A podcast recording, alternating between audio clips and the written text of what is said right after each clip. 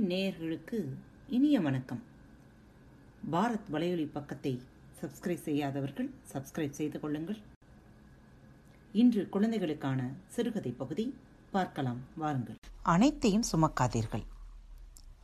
Gen துறவிகள் இருவர் தொடர்ந்து பெய்த மழையினால் ஒரு குடிசையின் கீழ் வெகுநேரமாக நின்று கொண்டிருந்தார்கள்.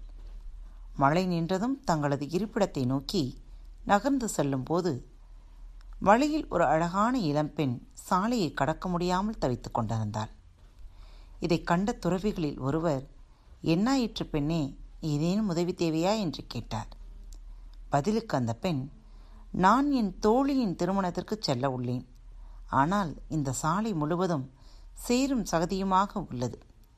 நடந்து சென்றால் நிச்சயம் என் அழகிய பட்டு பாவாடை பாழாகிவிடும் என்று கூறி வருந்தினாள்.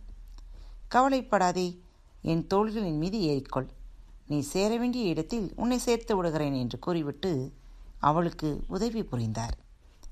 திரும்பி வரும் வழியில் தன்னுடன் இருக்கும் மற்றொரு துறவி கோபமாக இருப்பது போல் அவருக்கு தோன்றியது. ஏன் என் மீது கோபமாக உள்ளீர்கள்? என்று கேட்க அதற்கு அவர் நாம் ஒரு துறவி என்பதை மறந்துவிட்டு அந்த பெண்ணை எப்படி தொட்டு தூக்கலாம்?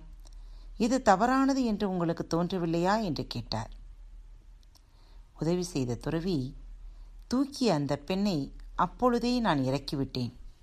நீங்கள்தான் இன்னும் அந்த சம்பவத்தை இறக்காமல் மனதில் சுமந்து கொண்டு வருகிறீர்கள் என்று கூறிவிட்டு சென்று விட்டார்.